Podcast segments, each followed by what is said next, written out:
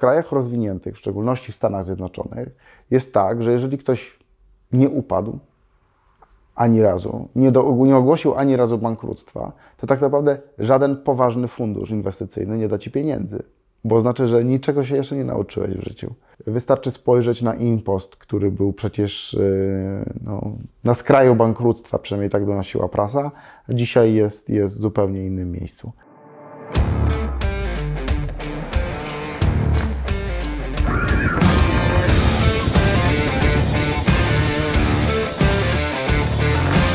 Aby być na bieżąco, kliknij subskrybuj i dzwoneczek. Angelika Wielgus-Lach, zapraszam na program Kulisy Sukcesu.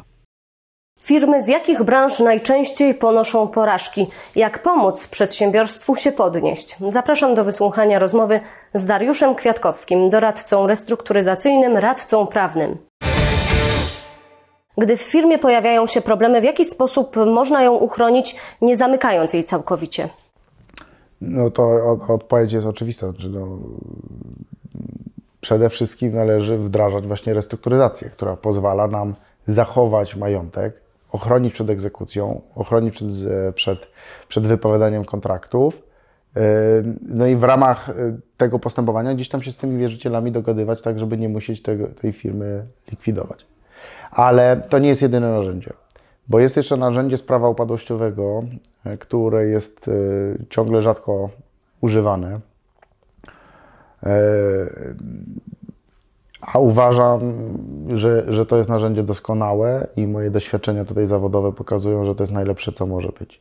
Czyli nawet jeżeli mamy niedochodową firmę, czy firmę zadłużoną za bardzo, która, która no, nie jest w stanie sobie poradzić ze swoimi długami, to możemy e, do, zrobić coś takiego jak przygotowana likwidacja. Ta przygotowana likwidacja to tak naprawdę mm, ogłoszenie upadłości ze wskazaniem podmiotu, który za określoną kwotę nabywa te przedsiębiorstwo w całości lub w części bez żadnych długów.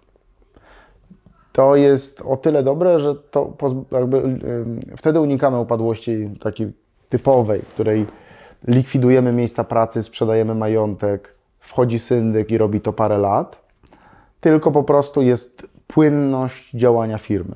Zachowujemy miejsca pracy, zachowujemy kontrahentów, zachowujemy cały biznes. Długi idą do syndyka i syndyk się nimi zajmuje. Ktoś kupuje tą całą firmę za określoną kwotę i te pieniądze są po prostu dzielone na, na, na rzecz wierzycieli. E, ja mam teraz takie postępowanie, które my zakończymy w ciągu pół roku. E, I tak naprawdę to pokazuje szybkość, tak?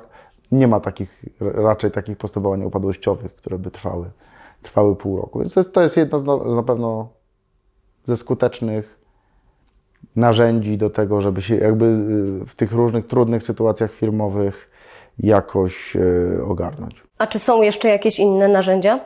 No, to już są, bym powiedział, te, te narzędzia takie no, pozasądowe, tak? czyli po prostu rozmowa z wierzycielami i tak dalej. No to już wchodzimy w pewną, e, w pewną taką, powiedział, psychologię. Ja zawsze mówię, że do restrukturyzacji szeroko pojętej, nie tylko takiej sądowej, bo trzeba trzech rzeczy. Pieniędzy, ale to już sam dłużnik musi je zarobić. To jest najbardziej oczywisty i najmniejszy problem. Czasu, i ja ten czas jestem w stanie zagwarantować. Znaczy, bo otwierając restrukturyzację, jestem w stanie im dać dużo czasu. Natomiast trzecia, pewnie bardzo ważna, istotna rzecz, bez której się nie da zrobić restrukturyzacji, to jest e, zaufanie do wierzycieli.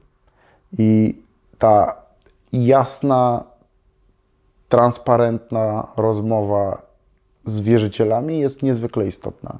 To jest, myślę, klucz mojej pracy. Znaczy, z punktu widzenia tak 7 lat działalności, to bym miał powiedzieć, co w tym biznesie jest najważniejsze, to właśnie rozmowy z wierzycielami.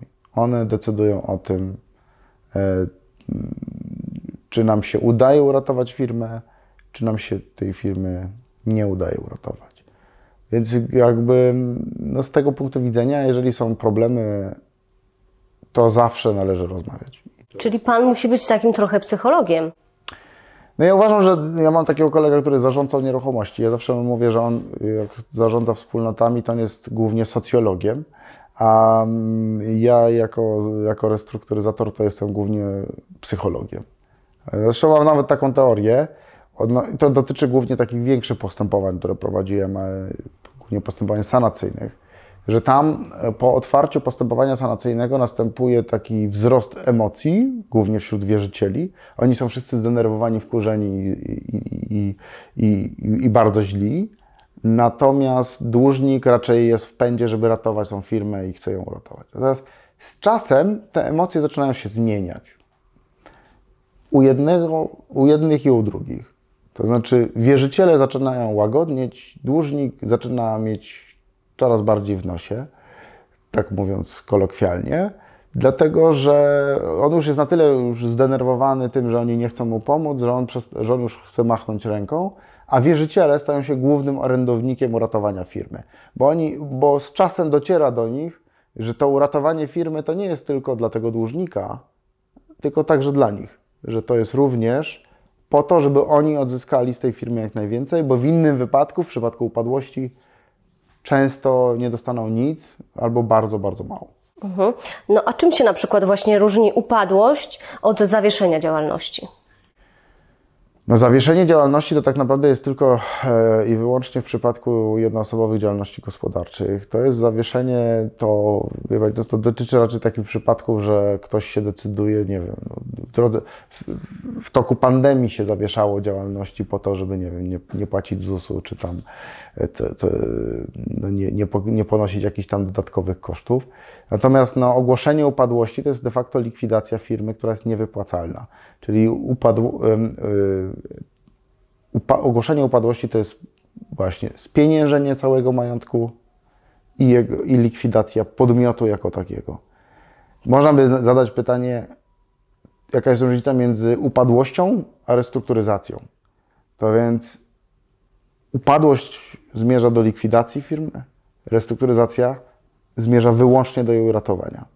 Czyli to jest jakby krok przed upadłością i należy jakby, no, no to jest jakby taka, jak to ujął ustawodawca, nawet wprowadzając prawo restrukturyzacyjne, polityka drugiej szansy.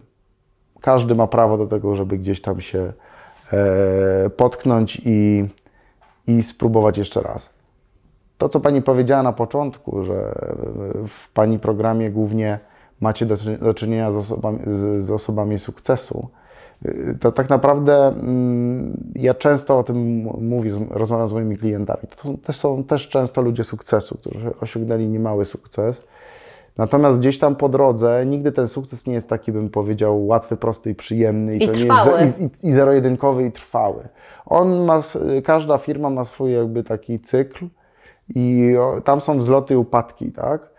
Wystarczy spojrzeć na Impost, który był przecież e, no, na skraju bankructwa, przynajmniej tak donosiła prasa, dzisiaj jest, jest w zupełnie innym miejscu.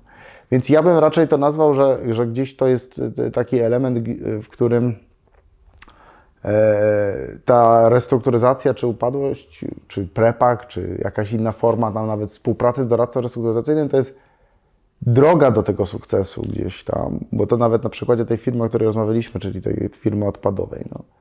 W toku w 2017 roku mieliśmy sytuację taką, w której e, byliśmy totalnie na skraju upadłości, otwieraliśmy postępowanie, to nie było pieniędzy na, na pensję, musieliśmy ściągnąć, ściągać te pieniądze od komorników, którzy nam te pieniądze zabrali i dopiero dzięki temu gdzieś tam wystartować i ruszyć do przodu.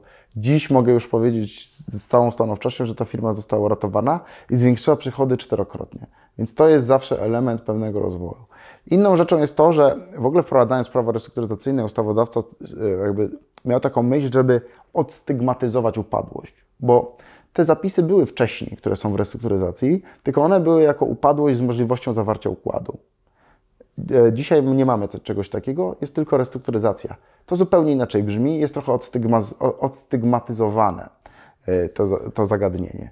Natomiast trzeba też otwarto powiedzieć, i to my często podkreślamy jako doradcy restrukturyzacyjni, że w krajach rozwiniętych, w szczególności w Stanach Zjednoczonych, jest tak, że jeżeli ktoś nie upadł ani razu, nie, do, nie ogłosił ani razu bankructwa, to tak naprawdę żaden poważny fundusz inwestycyjny nie da ci pieniędzy, bo znaczy, że niczego się jeszcze nie nauczyłeś w życiu. Więc jakby te, ja, ja myślę, że tak do tego należy podchodzić, tak? Znaczy, e, im to, sukces to jest właśnie wielokrotne upadanie po to, by na końcu dopiero podnieść ręce w glorii zwycięstwa. Winston Churchill mówił, sukces to jest przechodzenie od porażki do porażki bez utraty entuzjazmu. Dokładnie I sukcesu tak. nie da się To zbudować piękne bez... słowa. Tak jest, nie da się zbudować bez jakichś tam błędów i porażek. To jeszcze mi proszę powiedzieć, jakie są sposoby na ratowanie majątku przedsiębiorcy, tak w dużym skrócie. No to, by- to zabrzmi dziwnie, ale e, e, ta ochrona majątku zazwyczaj właśnie się sprowadza do, do, do restrukturyzacji, bo to jest trochę lek na całe zło w takiej kryty, krytycznej sytuacji, tak?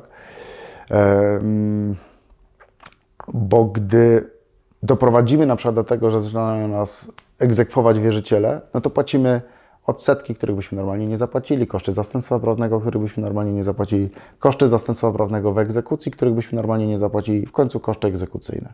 I z kwoty X robi się 2X. To jakby Co do tego nie ma wątpliwości. Dlatego pierwszą rzeczą jakby ratowania majątku firmy to jest właśnie zatrzymanie tej tamy, czy jak ja mówię też czasami kuli śnieżnej, bo ta kula śnieżna nam się sama napędza. To jest e, jeden podstawowy element. To inne, e, inne kwestie, to ja też jestem zawsze zdania, że jak jest taka sytuacja kryzysowa, no to to jest jakby szerszy, trzeba złapać taki też szerszy kon, kontekst tej całej sytuacji. I tego przedsiębiorcę ratujemy nie tylko od strony takiej, bym powiedział, firmy, ale także od strony jego majątku prywatnego, bo często to są rzeczy powiązane i trzeba gdzieś tam się pozabezpieczać tak, żeby w ramach oczywiście prawnych możliwości, żeby, żeby, żeby w razie czego nie stracił wszystkiego.